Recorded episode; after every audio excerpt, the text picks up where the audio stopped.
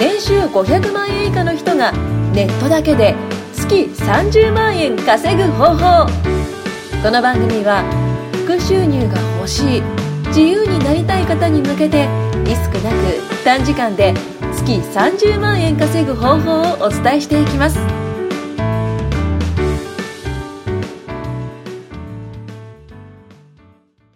年収ごひゃくまんえん以下の人がネットだけで月さんじゅうまんえん稼ぐ方法。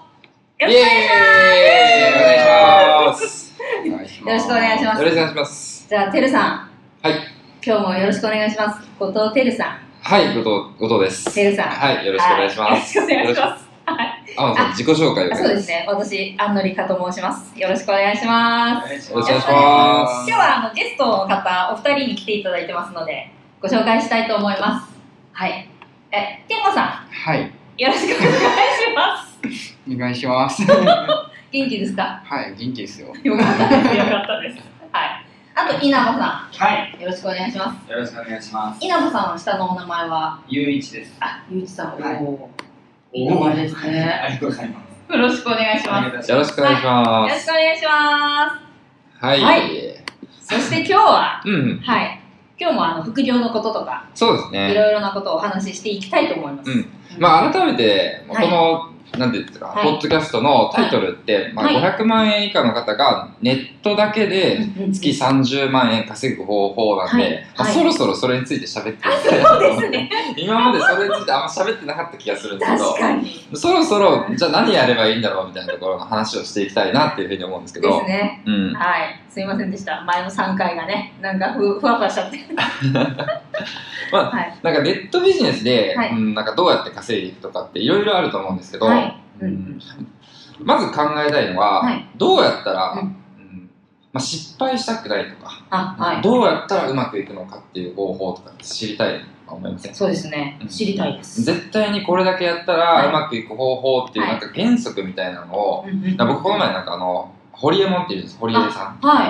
い、ホリエさんのなんか動画を見てたりとかすると、まあ、あのホリエさんが言ってたんですよね、はい、ホリエモンのよん原則なんて感じで書いてあるんですけど、はい、まあ、これだけ守ってると、このよっつの原則を守ってると、うん、絶対失敗しませんよっていうネットビジネスの原則みたいな、はいはいはい、気になりません？気になりますね。知りたくてしょうがないです。これかなり有名なんですけど、健吾さんはかなり知ってますよね。はい、知ってますね。結構基礎基本みたいな多分もうネットっていうか、なんか副業っていうか、何かビジネス始める方は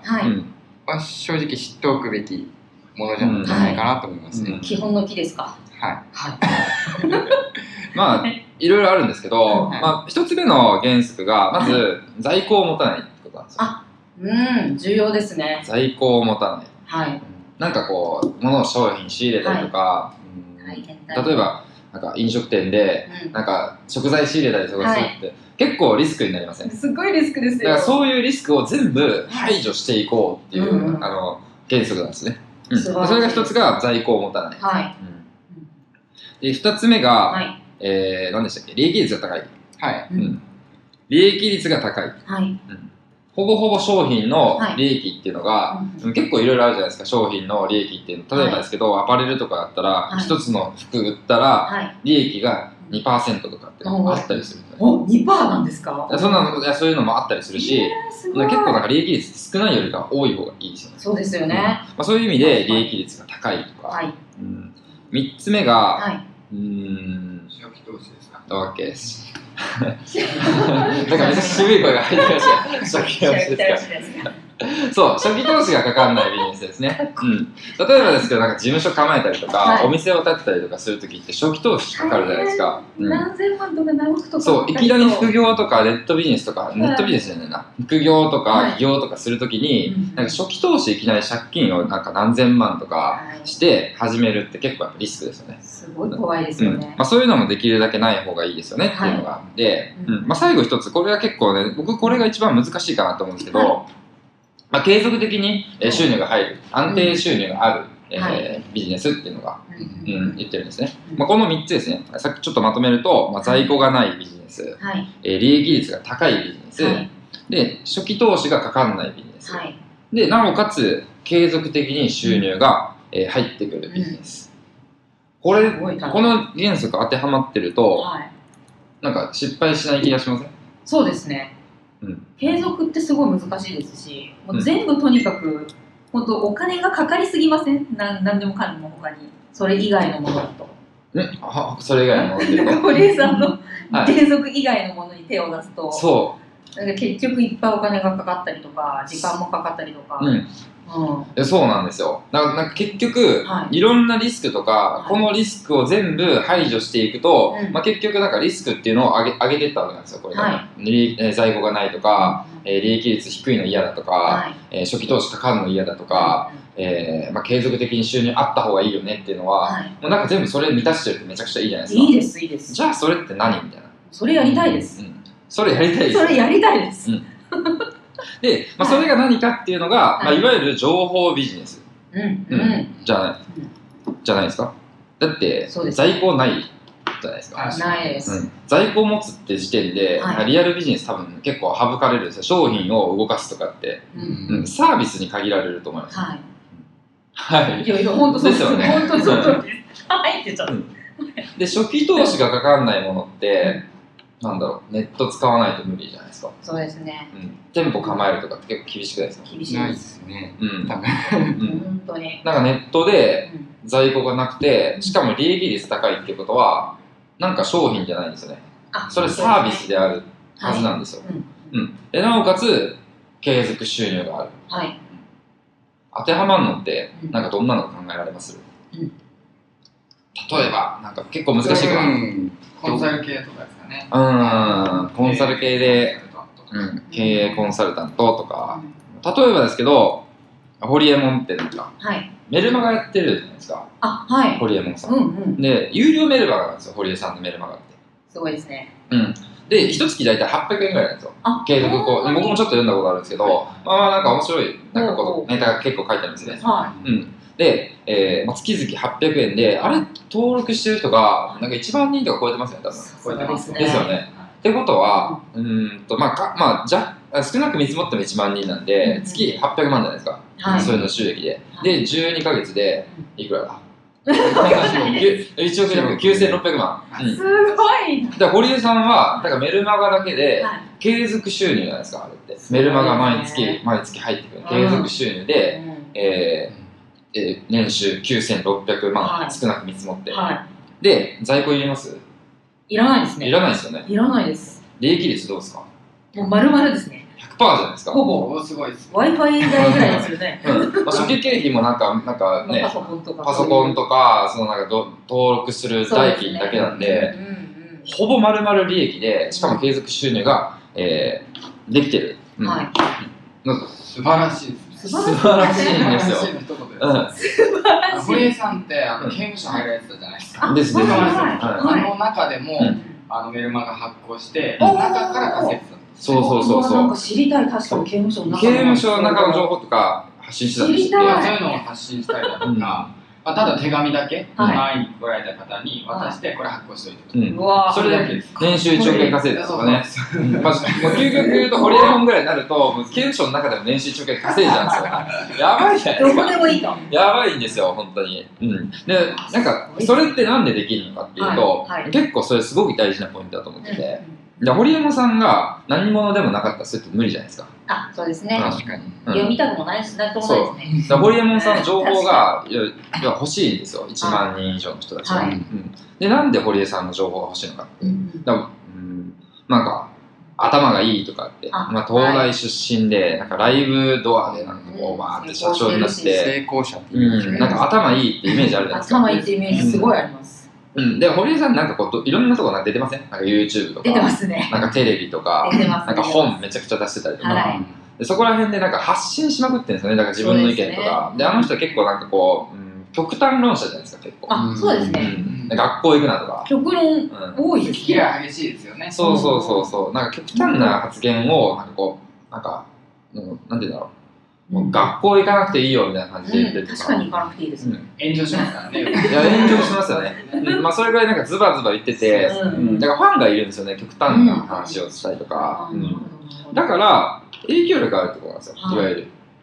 で、その影響力がないと、例えばそういうなんかビジネスとかやってたとしても、うん、うん、メルマガ出したとしても、例えば僕に影響力なかったら、はい、メルマガって読んでもらえなかったりするんですよ。そうですね、うん、だから情報を発信していきましょうよって話をしてるんですよね、堀江さんは、はい、影響力をつけるために、うんうんはいはいうん、だこの影響力があるかないかで、はい、これからなんかその稼ぎ方っていうのがすごい変わってきて、はいうん、でなんか影響力身につけるのって、はいまあ、正直言うとただできるじゃないですか。そうですね、ブログ書いたりとか、はい、なんか今 YouTube とか、まあ、そうですよね、うん、なんかヒカキンとかそうそうそうそう全くの一般人からそうそうそうそうで今めっちゃすごいじゃないですかヒカキンとか、はい、本当にそう思います。ヒカキンってもうだって普通のなんか、ねはい、若者がなんかボイパーで YouTube でブーブーでもなんかヒカキン ティーブイ とかってすごいですねけどやってることって結構大したことでなんかまあボイパーはすごいですけど、うん、ヒカキン ティーブイ ってなんかまあまあ、なんか、まあ、すごいですけど、はいまあ、なんかできそうっちゃできそうっていうか、うんうん、まあそうっすね、うん、本当そうですよ。なんか堀江さんよりは少なくとも東大行ったりしなくてもいいですし、うんうん、再現性はありそうですよね。そうそうそうだってあれもそうですよね。だって在庫もないですし、うんえー、利益率も高いじゃないですか、うんうんあと初期費用も、はい、YouTube ってあのチャンネル作るのタダじゃないですか。そうですね、まあ、ほぼタダ、まあ、初期費用あれなんかこう機材とか買うのはもちろんそうですけど、うん、そうですね、うん、でもやろうと思えば別にタダでそう別に最悪スマホでできますよね。そうそうですねスマホでできますよね最初からその機材とかこだわってそれは必要ないですよね、うん、そうそうそうそうできちゃうし、うん、でちゃんとそうやってファンができてくると継続的に見てくれる人がいるから継続収入になるじゃないですか。すごいですよね。すごいです。一般の人が情報発信で、うん、一躍そうやって影響力ある人になれるこの時代、うん、そういやだから情報発信した方がいいですよって話を堀江門さんは知ったんですよ、うんうん、だってただでできるし、うんうん、別にお金かかんないし、はいうん、でも情報力がないと、はいまあ、正直言うと何の価値もない人間になっちゃうんですよね。そうですねまだなんかパッて外出た時に確かにね、うんなだってそうじゃないですか、はい、なんか 何, 何の人か分かんない人がいきなり情報を発信しても、うんまあ、結構なんか、うんうん、影響力ないというかないですね。で今なんかすごいだから影響力ってイコール人を集められる人じゃないですか、うんうんまあ、なんでお金を稼げるかって人を集められる人がお金を稼げるんですよ、うん、いや本当その通りですね、うん、本当にそうそ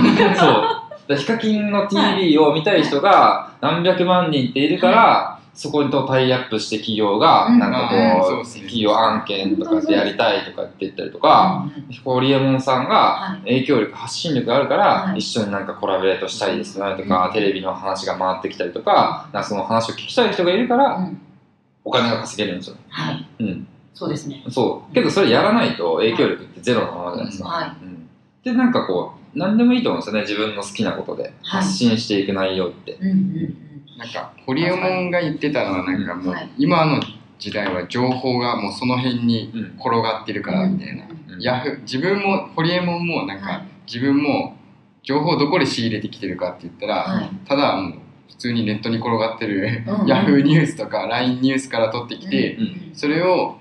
インプットしてただ、うん、その エスエヌエス とか使ってただそれをそれでアウトプットしてるだけそれの情報発信してるだけでお金稼いでるって言ってるんですよね。堀江門が、はい、みんなとだから情報一緒ですよね。そうそうそうそうそう自分だけの特殊な情報をもらってるとかそういうのは一切なくて、うん、ただもうみんなと同じようにニュースとか、うん、ネットで引っ張れるような情報を浴びて、はいうんはい、それをまあ自分の考えはいまあ、入れて発信してる、うん、それだけだって言ってるんで、まあ、誰でもできますよね、うん、そうですね。だから誰でもできるしお金かかんないし、うん、なんか今なんか時代ってなんかめちゃくちゃ変わってるじゃないですか、はい、僕多分なんかじゅうねんまえぐらいにそのなんか情報発信ビジネスとかって言って、はい、なんかあんまり形になってなかったと思うんですよ、うん、じゅうねん、まあ、もうちょっと前かな、うんうん、じゅうねんまえぐらいってなんかそんな感じの稼ぎ方って結構難しかった。そもそも YouTube なかったから、うん、なんか芸能人がやるイメージです。あ、そうそうそうそうそうブロガー、ブログとかそうそうそう。やってる人ってあんまり利用されない。だから一般人どんどん例えばですけど、なんかテレビ見る人が減ってきて、YouTube 見る人が増えたとか、すごいらしいですね。なんか新聞読む人が減って、エスエヌエス でニュース読む人ができたりとか、まあだからそっちでチャンスがなんか今までこうマスコミとか、なんかそういったところにしかできなかったことが一般人でもできるようになってるっていうのがすごいチャンスなんですよね。本当ですね。うんまあ、だからこう情報発信ってそれぞれ人それぞれがなんか発信媒体になれるっていうのでめちゃくちゃ今チャンスなんですよね。だからそれを生かさない手はないよね。ほんとその通りです。その通り。その通り。まあ、だからあのこれからね副業やりたいとか、はい、なんかビジネスしたいって時にまず考えるべきなのは、うん、本当に失敗しないビジネス、うん、で何なのって話 で,、はい、でしかも無料で始められるし、はい、情報発信始めたらいいんじゃないですかっていうのが、うん、まあなんか僕から今日なんかお伝えしたい内容というか。テルさん素晴らしいです本当その通りです、ね。まあ僕というかホリエモンなんですけど